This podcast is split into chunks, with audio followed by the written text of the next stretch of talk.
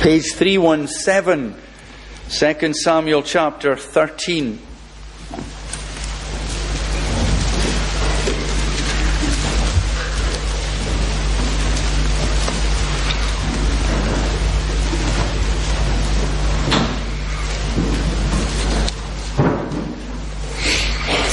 Now, Absalom, David's son, had a beautiful sister whose name was Tamar or Tamar.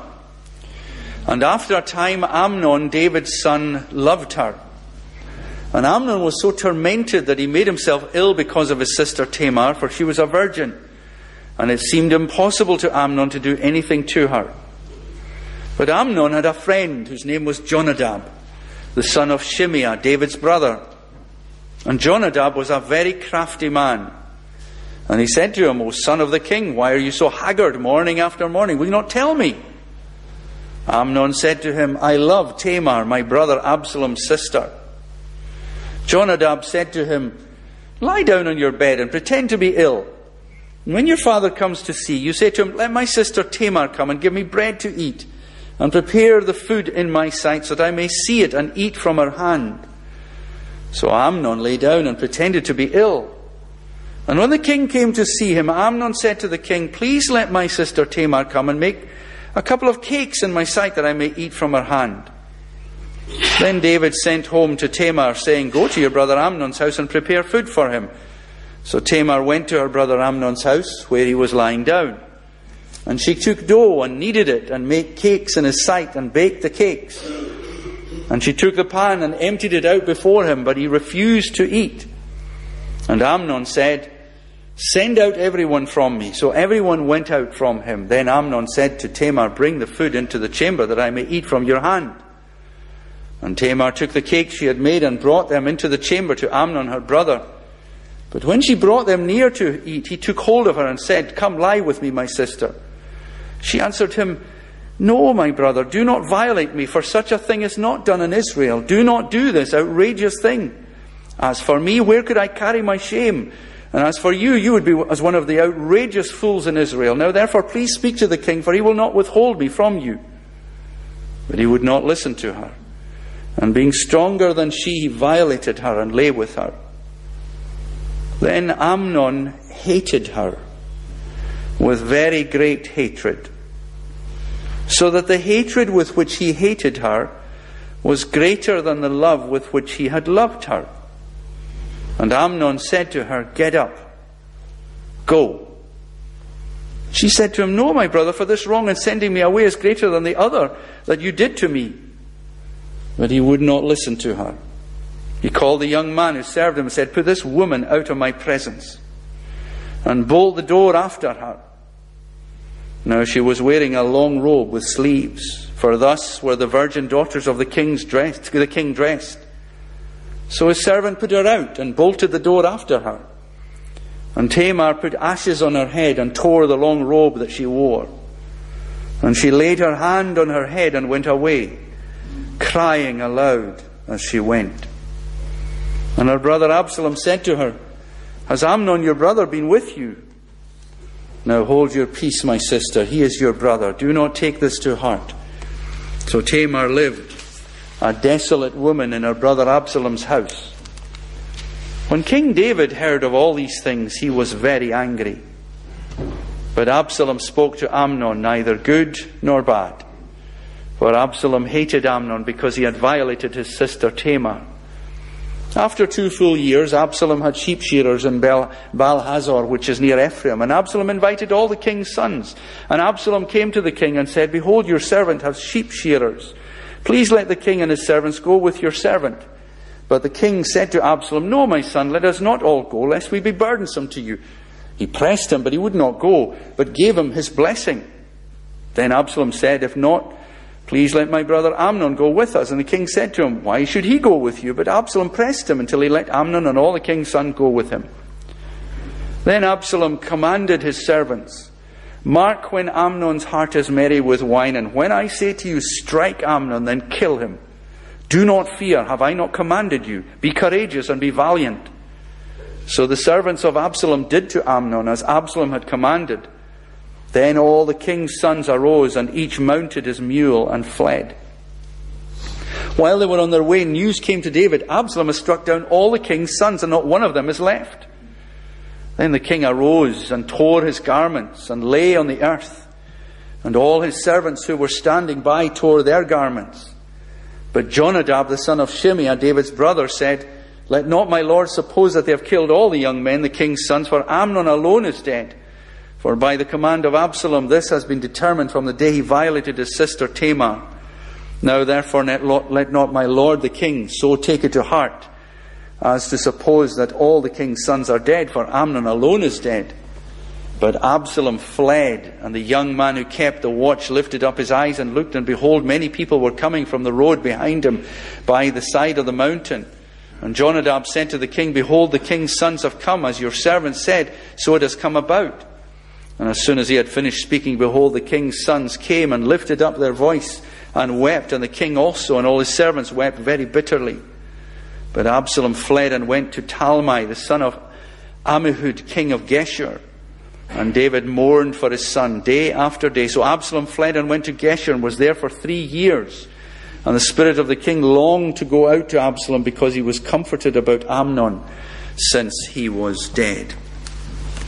Amen. And we pray that God will bless His own word to us. We're going to sing now in the traditional version of Psalms 37. Psalm 37.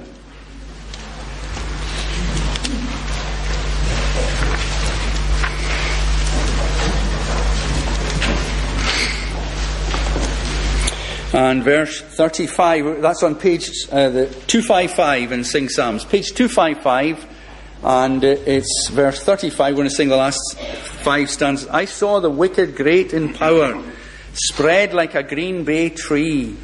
He passed, yea, was not. Him I sought, but found he could not be.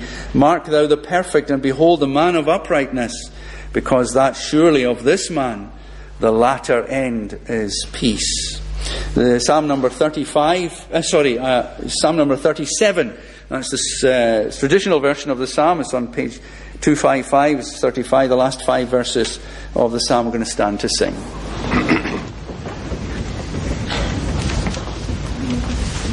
I saw the wicked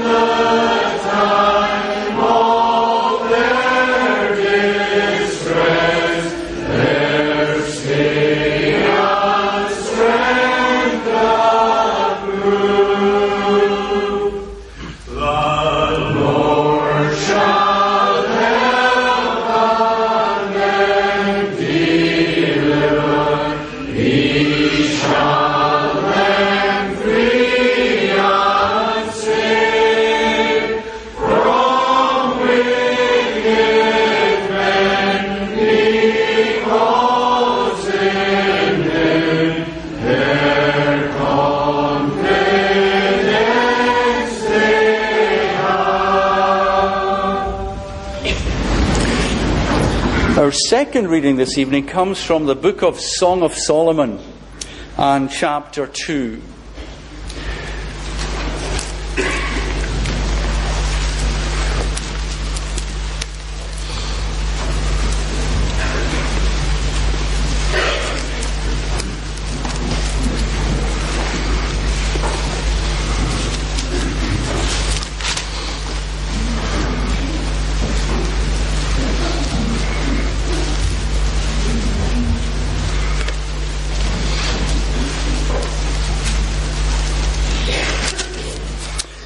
Am a rose of Sharon, a lily of the valleys. As a lily among brambles, so is my love among the young women. As an apple tree among the trees of the forest, so is my beloved among the young men. With great delight I sat in his shadow, and his fruit was sweet to my taste. He brought me to the banqueting house, and his banner over me was love. Sustain me with raisins. Refresh me with apples, for I am sick with love. His left hand is under my head, and his right hand embraces me. I adjure you, O daughters of Jerusalem, by the gazelles or the does of the field, that you do not stir up or awaken love until it pleases. The voice of my beloved, behold, he comes leaping over the mountains, bounding over the hills. My beloved is like a gazelle or a young stag. Behold, there he stands behind our wall, gazing through the windows, looking through the lattice. My beloved speaks and says to me, Arise, my love, my beautiful one, and come away. For behold, the winter is past, the rain is over and gone the flowers appear on the earth. The time of singing has come, and the voice of the turtle dove is heard in our land. The fig tree ripens its figs, and the vines are in blossom. They give forth fragrance. Arise, my love, my beautiful one, and come away. O my dove, in the clefts of the rock and the crannies of the, the cliff, let me see your face, let me hear your voice. For your voice is sweet, and your face is lovely. Catch the foxes for us, the little foxes that spoil the vineyards, for our vineyards are in blossom. My beloved is mine, and I am his. He grazes among the lilies until the day breathes and the shadow flee. Turn, my beloved, and be like a gazelle or a young stag on cleft mountains.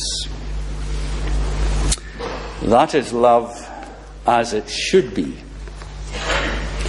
We read before about love as it shouldn't be. And uh, there is no greater comparison than these two chapters. Uh, we're also going to read from the uh, New Testament and from just a very short passage from Ephesians chapter again, love as it should be. In uh, uh, Ephesians chapter 5, verse 25, very short passage to, in order to take in the New Testament. Ephesians chapter 5, verse 25 Husbands, love your wives as Christ loved the church and gave himself for her, that he might sanctify her, having cleansed her by the washing of water with the word, so that he might present the church to himself in splendour, without spot or wrinkle or any such thing, that she might be holy and without blemish. In the same way, husbands should love their wives as their own bodies. He who loves his wife loves himself. For no one ever hated his own flesh, but nourishes and cherishes it, just as Christ does the church, because we are members of his body. Amen. And we ask that God will uh, bless his own word to us. We're going to join together once again for a short word of prayer.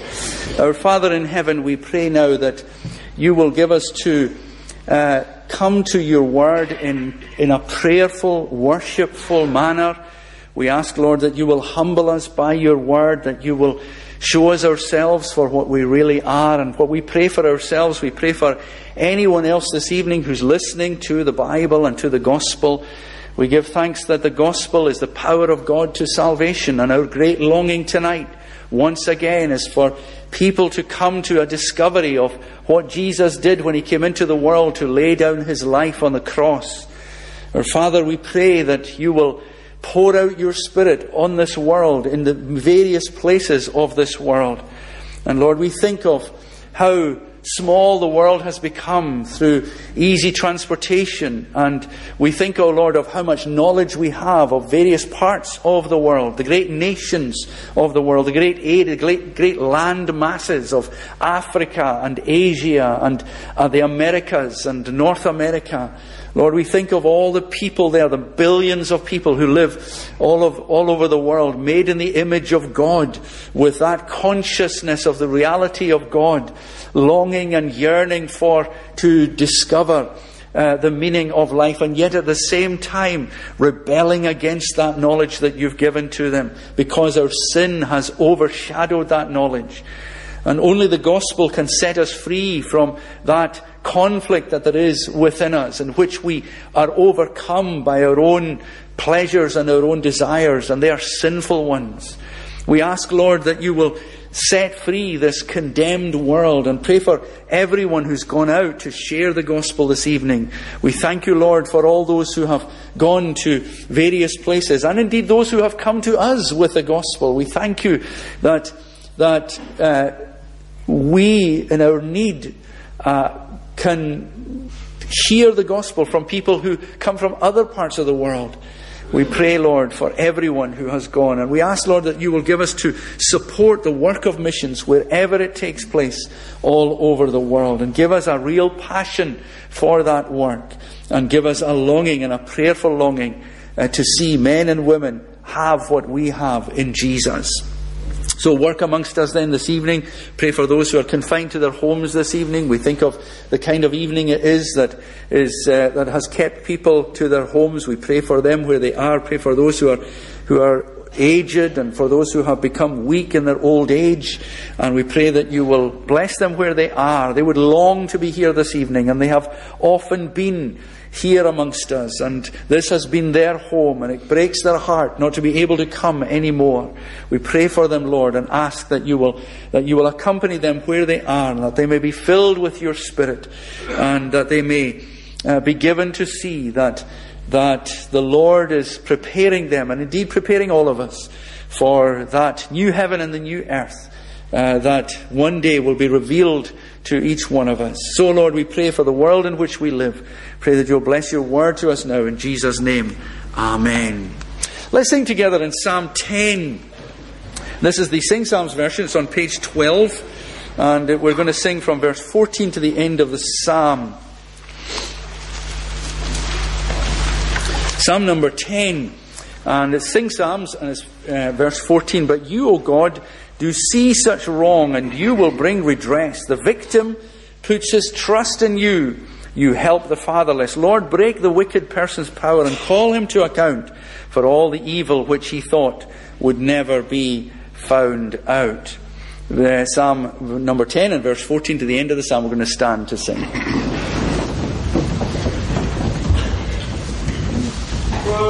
You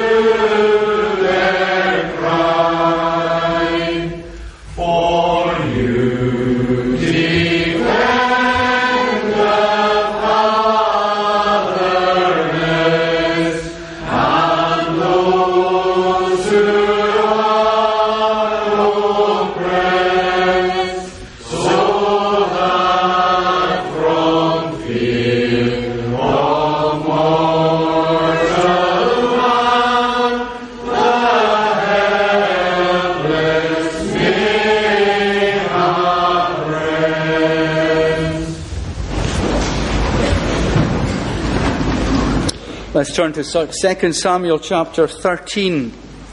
We're continuing our studies in 2 Samuel and the life of David. And uh, we're going to look at the whole of this chapter. Verse 19, 2 Samuel 13 19. And Tamar put ashes on her head and tore the long robe that she wore.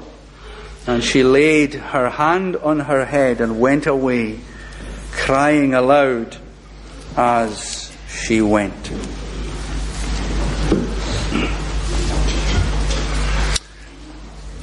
Nineteen sixty nine is a year I actually remember reasonably well. I was twelve years old, and it was the year I went to secondary school, which is probably the reason it's a, a, red letter year in my own life. I think everybody remembers the year they went to secondary. It was also the year in which the Queen did something that she had never done before. She allowed cameras into Buckingham Palace to make a documentary about the royal family. It was the year that of the investiture of Prince Charles as the Prince of Wales at Carnarvon Castle. Some of you will remember that grand ceremony. But in order to allow the world to see how normal the royal family was, these cameras were allowed in to make a documentary of family life within the palace. They tell me that this documentary was shown once and it was never shown again. I guess other documentaries have been made, but this one wasn't. I guess so that we don't become too familiar with the day to day life, the ordinary life, if there is such a thing, of the Queen and her family. But whatever else that program showed, it was edited. And so that what the world saw was what Her Majesty wanted us to see. And it was a marvellous documentary. I remember watching it as a teenager. And I remember being amazed at how ordinary life was in the family, and yet it was edited. If you were going to have cameras coming into your house and making a documentary, a reality TV, it's all the rage nowadays, isn't it? Reality TV then I reckon that you would not want all the bad stuff to be seen by others. This chapter is a glimpse into the life of David's family, but it's not edited. We get a chance to see how human David's family were. But all the wrong stuff is written down for us and written down for all time.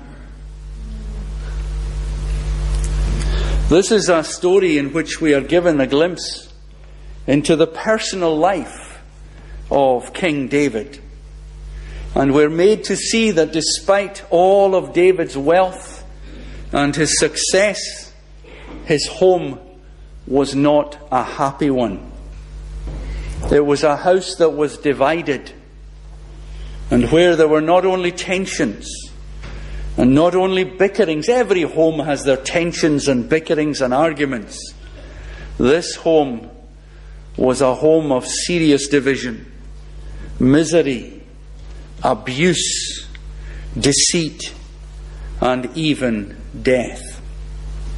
Part of that, of course, was the, the, completely unsatisfactory domestic arrangements in which men could have two or more wives as they did in the Old Testament. Not only that, if you were a king in the Old Testament, you didn't just have your wives, but you had your concubines as well, who were kind of slaves plus, if you like. Servants plus. Servants who had a personal relationship with the king. Women who literally did what the king wanted them to do. And although they were exclusively his, he could add to the harem if he wanted, if he so wished. And while God allowed this, and this is important by the way, because many times people ask this question, while God allowed polygamy, which is having more than one wife, he allowed for it in the Old Testament. That did not mean that he approved of it. God's pattern for a man and a woman is taken only from Genesis chapter 2. Therefore shall a man leave his father and mother and be united to his wife. That is the only pattern that there is. That's how God intended the relationship between man and woman to exist as husband and wife. Now I say that because it's a timely reminder in a world where where that truth is universally rejected and where everyone does what is right in their own eyes. Well, if we want to live God's way, that's God's way, and it's made very clear to us. God allowed for what our professor in college used to call the rudeness of his people. He made a provision for that, but that does not mean that God approved of a man having two, three, four, five, in Solomon's case, hundreds of wives. That was the most outrageous arrangement that you could ever think about. And it was completely opposed to what God had commanded and what God had designed for men and women. And from time to time in the Old Testament, you get a picture of what polygamy, the kind of misery that polygamy caused. Like in Genesis, for example, when Jacob married Leah and her sister Rachel. Remember that household? And that household where there seemed to be no end of tension between the two sisters. Where they bargained and where they vied and traded as to who was going to be intimate with her husband. There was all kinds of tension caused by an arrangement which was never God's ultimate plan for our homes. Well, here's another problem. What about when the child of one wife takes a shine to the child of another wife? Same father, but different mothers. Brought up in the same compound, I'm not sure what the living arrangements were. I'm quite sure there were large living arrangements. They would have to be for a king. But what happens when the male son, the male child of one wife, becomes obsessed with lust for his half sister? Amnon was Tamar's half brother, the same father, but because of that, according to God's law in Israel, if you read the book of Deuteronomy and chapter 27 and 20, verse 22, this is what it says. Cursed be anyone who lies with his sister, whether the daughter of his father or the daughter of his mother. And all the people shall say, Amen. God's law made absolutely clear that even if you didn't have the same mother, you were not allowed to have an intimate relationship with your half sister.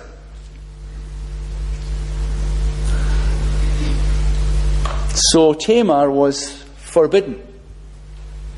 Absolutely clear by God's law. Now, here's the point of decision that Amnon had to face. When you're faced with a strong attraction like that, and when you're faced at the same time with the fact that God says no, the person who listens to God has to put his own interests aside Indeed, he has to destroy these desires. He has to be subject to God's word. But perhaps you're saying, well, it, it says he loved her, doesn't it? I mean, at the, at the beginning of the chapter, it says that uh, after a time, David's son, Amnon, David's son, he loved her. Well, surely love covers everything. Surely if his love for his half sister was genuine, then surely that makes it all legitimate. Well, it doesn't.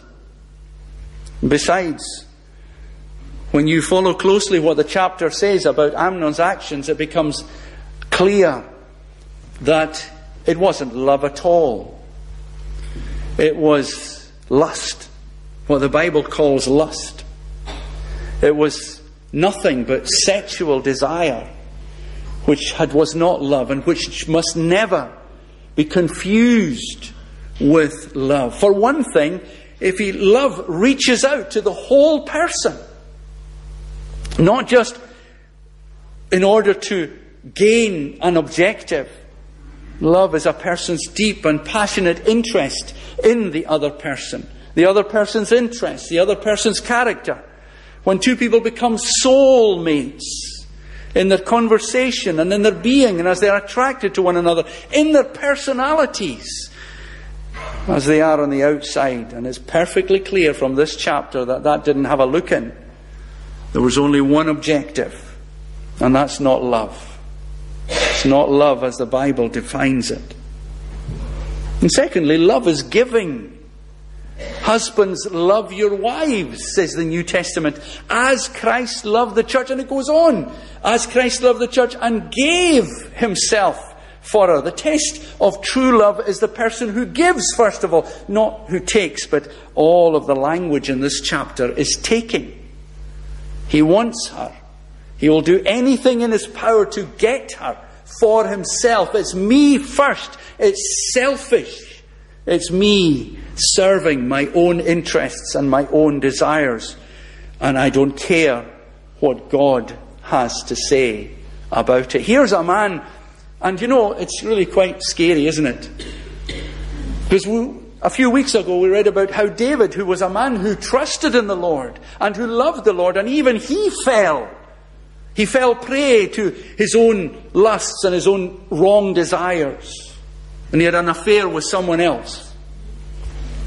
But all the indications are that Amnon has no interest whatsoever in what God says. All he's interested in is satisfying himself. That's not love at all. That is sinful self centeredness. Well, enter Jonadab because Amnon has allowed himself to become so overcome and so obsessed with his own fantasies and because and, and with his own desire that he has made himself sick, made himself ill. Enter Jonadab into the equation. Jonadab was Amnon's cousin. He was the son of Shimeah, David's brother, so he was close to the royal family. He's lurking around in the background. And he comes into the scene in verse 3. How influential can people in the background be? There's all kinds of people in the Old Testament in the background. It's quite a strange, it's quite a, an interesting study of how people who you never get to hear, they're not center stage, but they're there whispering awake, scheming and conniving. And this man Jonathan seems to have been one of those people. He also seems to have been close to Jonadab, and verse 3 tells us that Jonadab was a very crafty man. To stop for a moment, he's a crafty man. That word crafty can either be a good thing or a bad thing. The Bible uses the word in two ways. It means the kind of person who has the skill to be able to work out a way of doing something.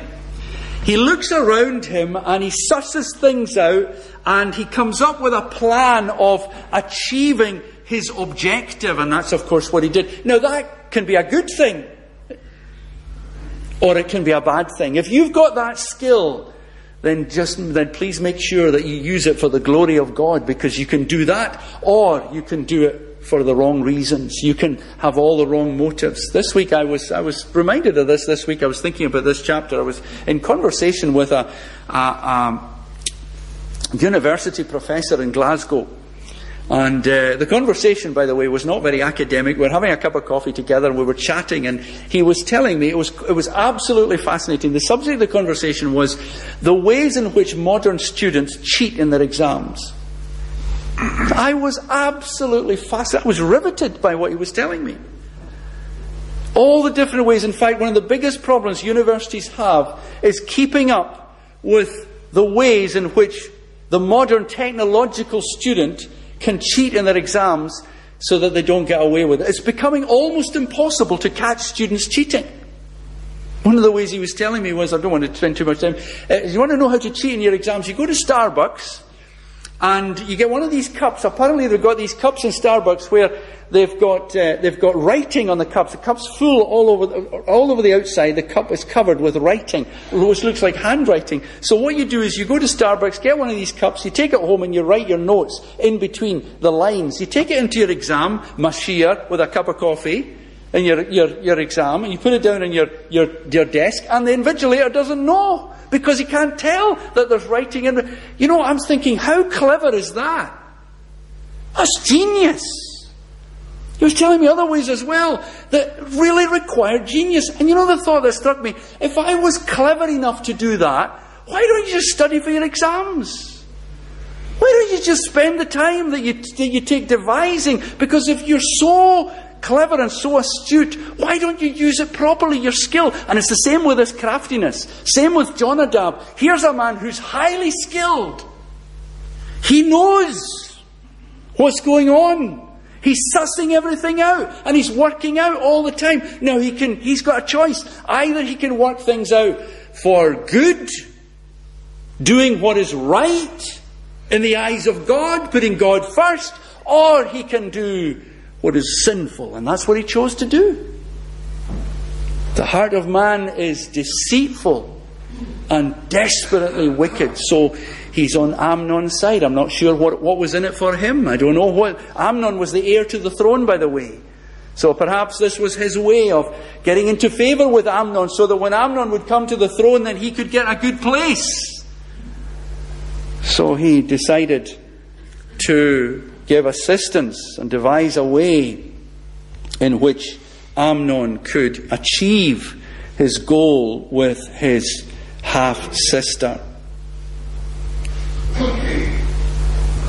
And the rest, of course, as they say, is history.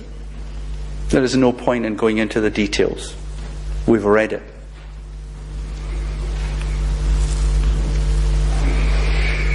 Her pleas were in vain. This was the moment Amnon had dreamed about and worked towards, and nothing was going to stop him now.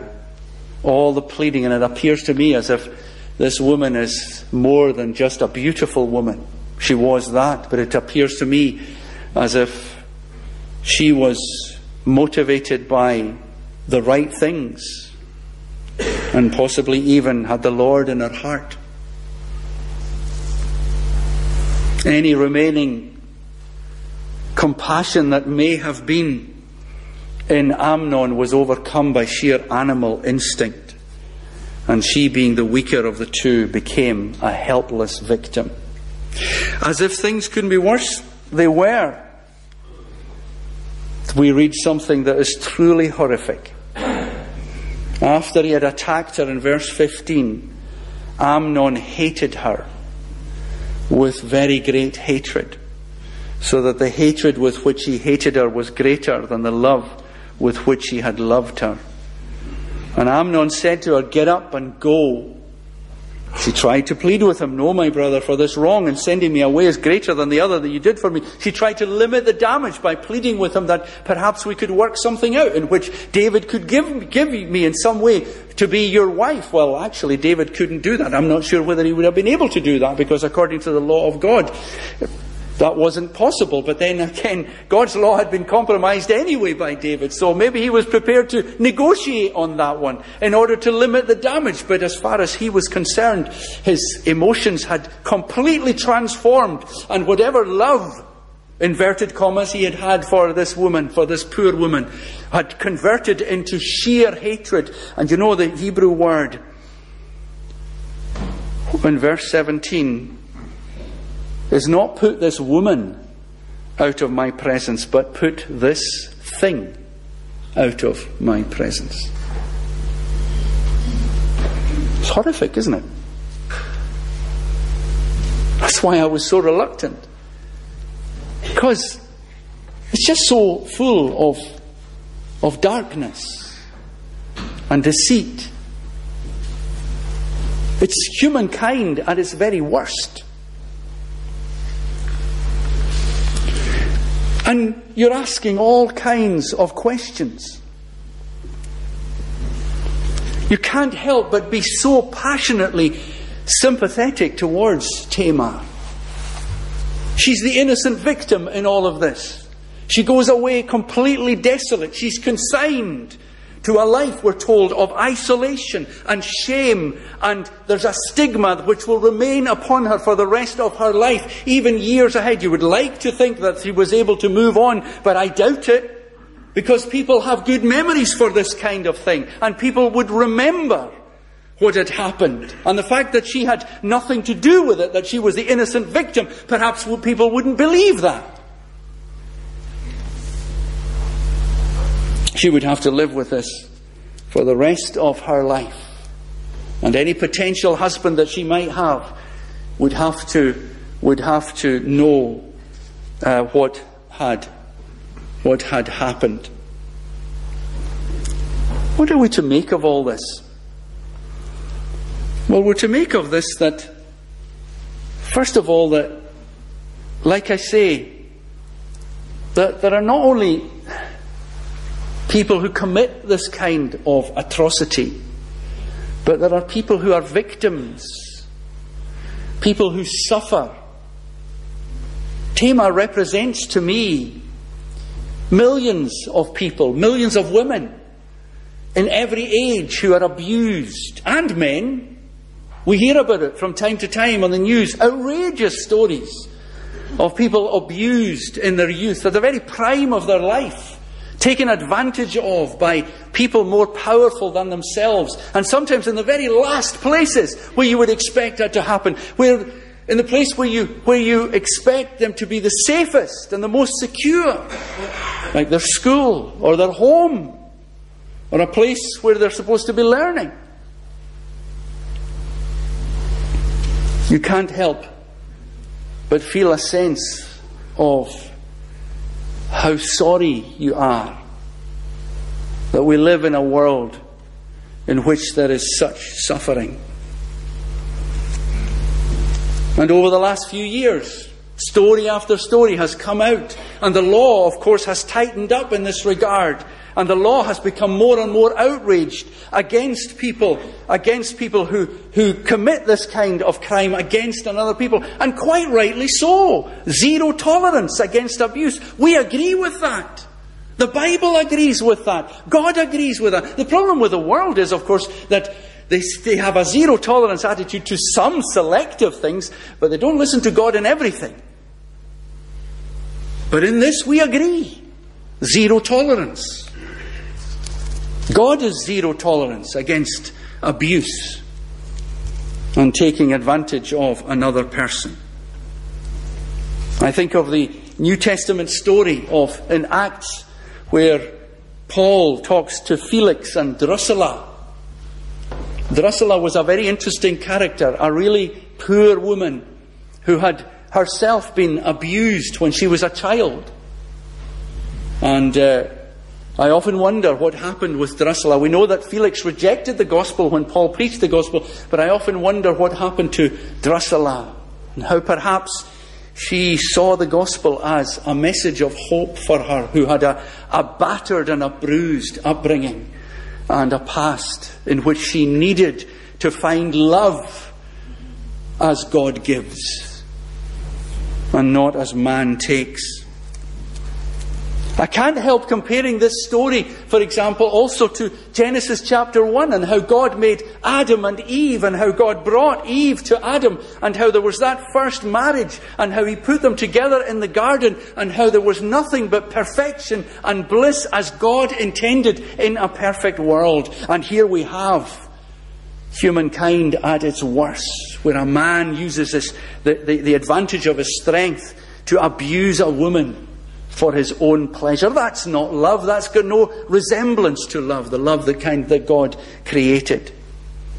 I can't help comparing what I read in this chapter to marriage as God intended. Husbands, he says, love your wives as Christ loved the church and gave himself for her. That's love as God intended and as exemplified by God. And whilst Absalom comes into the scene and he speaks to his sister in verse 20 and he asks her, Has Amnon, your brother, been with you? Now hold your peace. And he appears to take her into his own house. Well, that was all very noble of him. And then he harbours that hatred for his brother.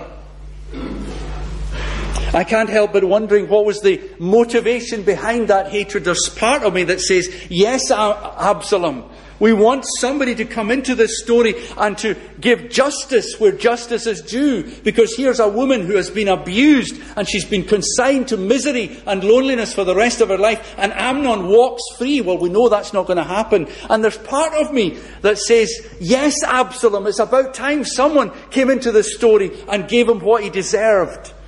But Absalom's motives were not good ones. Absalom saw his chance. He was second in line to the throne. Do you really believe that it was just because of what he did to his sister that he arranged for Amnon's killing? Subsequent events tell us that Absalom himself was filled with covetousness and ambition to take the throne from his father. And it all started here. So Absalom himself is far from what we would expect someone to be. Besides, what starts off with one sinful desire resulting in a sinful deed ends up with another sinful desire, Absalom's hatred towards Amnon, and it results in another sinful deed. All of which results in a chapter that is utter chaos where everyone is doing what's right in their own eyes. And that's where it becomes a picture of what we really are in ourselves. You know what frightens me so much about a chapter like this? Is that I see humanity as it really is in all its darkness and lostness and sinfulness and utter selfishness in which some people are the victors at other people's expense and other people are victims, being consigned to a life of misery and pain and sorrow. And it happens all over the world tonight. The world tries to dress up itself and tries to pretend that somehow things are not as bad as they are.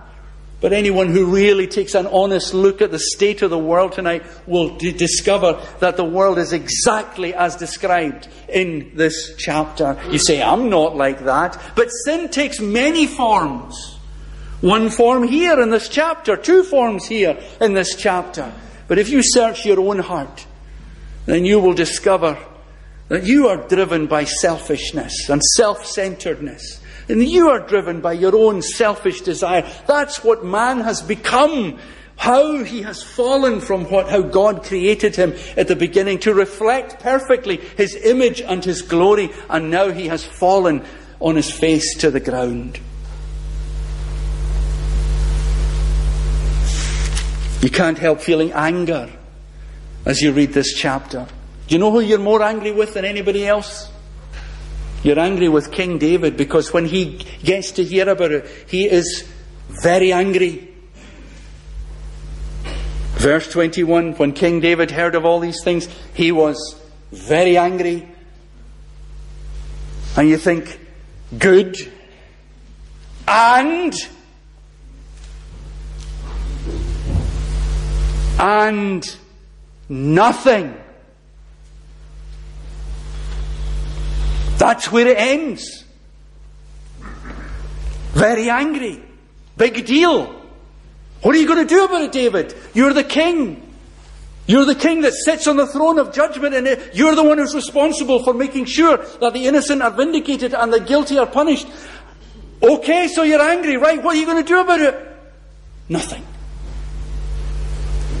Somebody needs to vindicate this poor woman. Somebody needs to, to at least, at least to do something to, to put into effect God's law. And this is where you're crying out for justice. You know, there's a natural justice in this that demands to be satisfied, isn't there? There's a natural justice that God has put in the heart of every one of us. And you read this chapter and you think, well, what's going to happen about it? And nothing happens about it as far as David is concerned. Well, how could it? Because David himself had taken someone who didn't belong to him. He had spotted a woman who he liked, and he had taken her and been intimate with her. She had become pregnant, and she had had his son. And he had arranged the death of her husband, and people knew about it. So how could he, how, where was the moral authority now with which he could execute just, justice on his own son? His own son would just turn around and say to him, I'm not going to take any lectures from you. But you know what? He was still responsible. Even if he himself was to act in a manner that was hypocritical, he should still have made sure that justice was carried out for the sake of God's name and his honour and his covenant people. And as it is, the chapter ends up in chaos. Can you imagine what the world would be like if it was left to itself? Well, here it is. where someone takes advantage of another person and gets them to do what they want, and then another person hates the first person and they decide to kill him. If the world lived like that, then who, what kind of a world would it be? And that's what sin is, and that's the kind of world that Jesus came into. You know, with this I, I close. Where is God in all of this? I wonder. There's not a single mention of God in this chapter. No wonder. There's hardly any, the, the, kind of events that take place, they hardly reflect, in fact, they don't reflect the very opposite of the world which God created and the, and the way in which God wants us to live. If you want an example of the very opposite to what, how God wants us to live, here it is in this chapter. There's no God in this chapter, none whatsoever. But that doesn't mean that God wasn't there. Do you know how I know that God was there? Because this chapter is written. And it's almost like God is saying, I am writing this in my word because I saw what happened.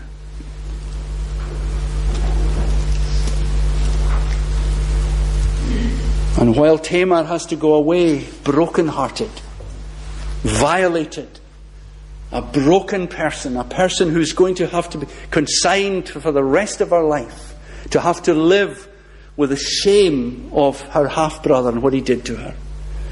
I know. And he is answerable to me. Don't ever think that there's no justice in the world. There is a God of justice to whom we must all give an account. Not just the Amnons of this world, but all of us must give an account. There is no God in this chapter.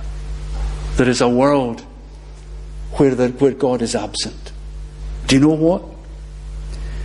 That's the world into which Jesus came.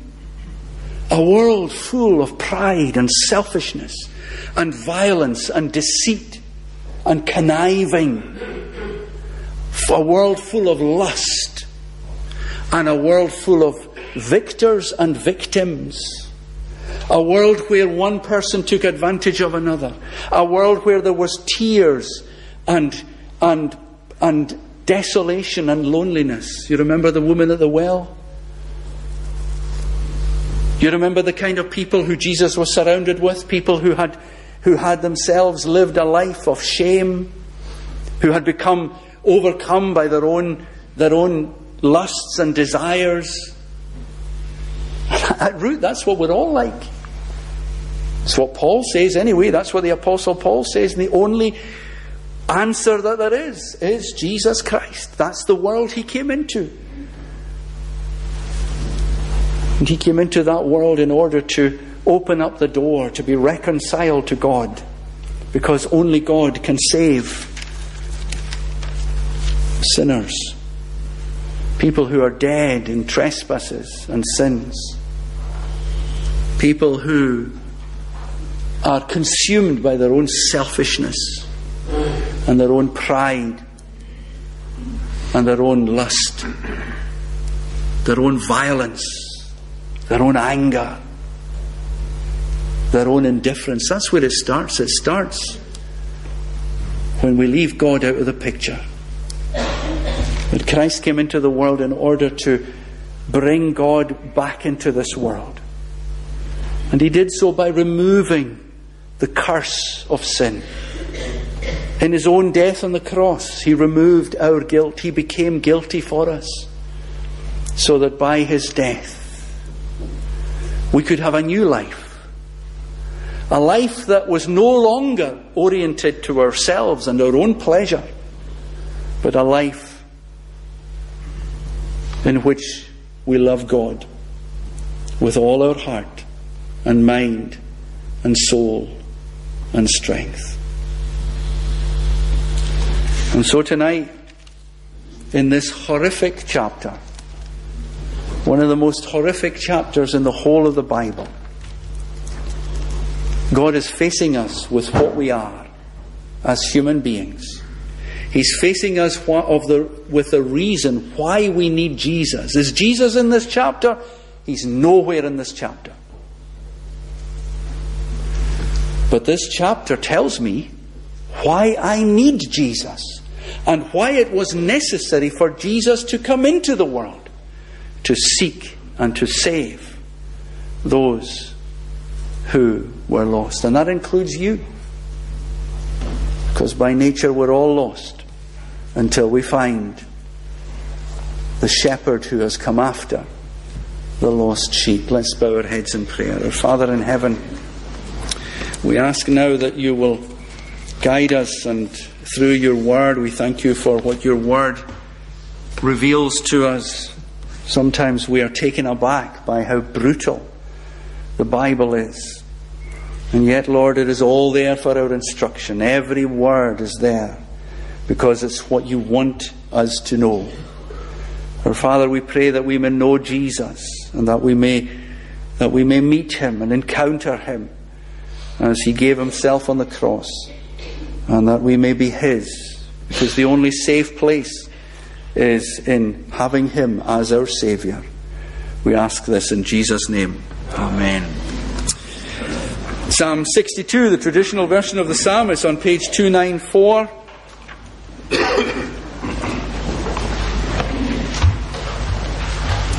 page 294. Psalm 62, verse 5 to verse 8. My soul, wait thou with patience upon thy God alone. On him dependeth all my hope and expectation. He only my salvation is, and my strong rock is he. He only is my sure defence. I shall not moved be. Psalm 62, verse 5 to verse 8. Four verses will stand to sing.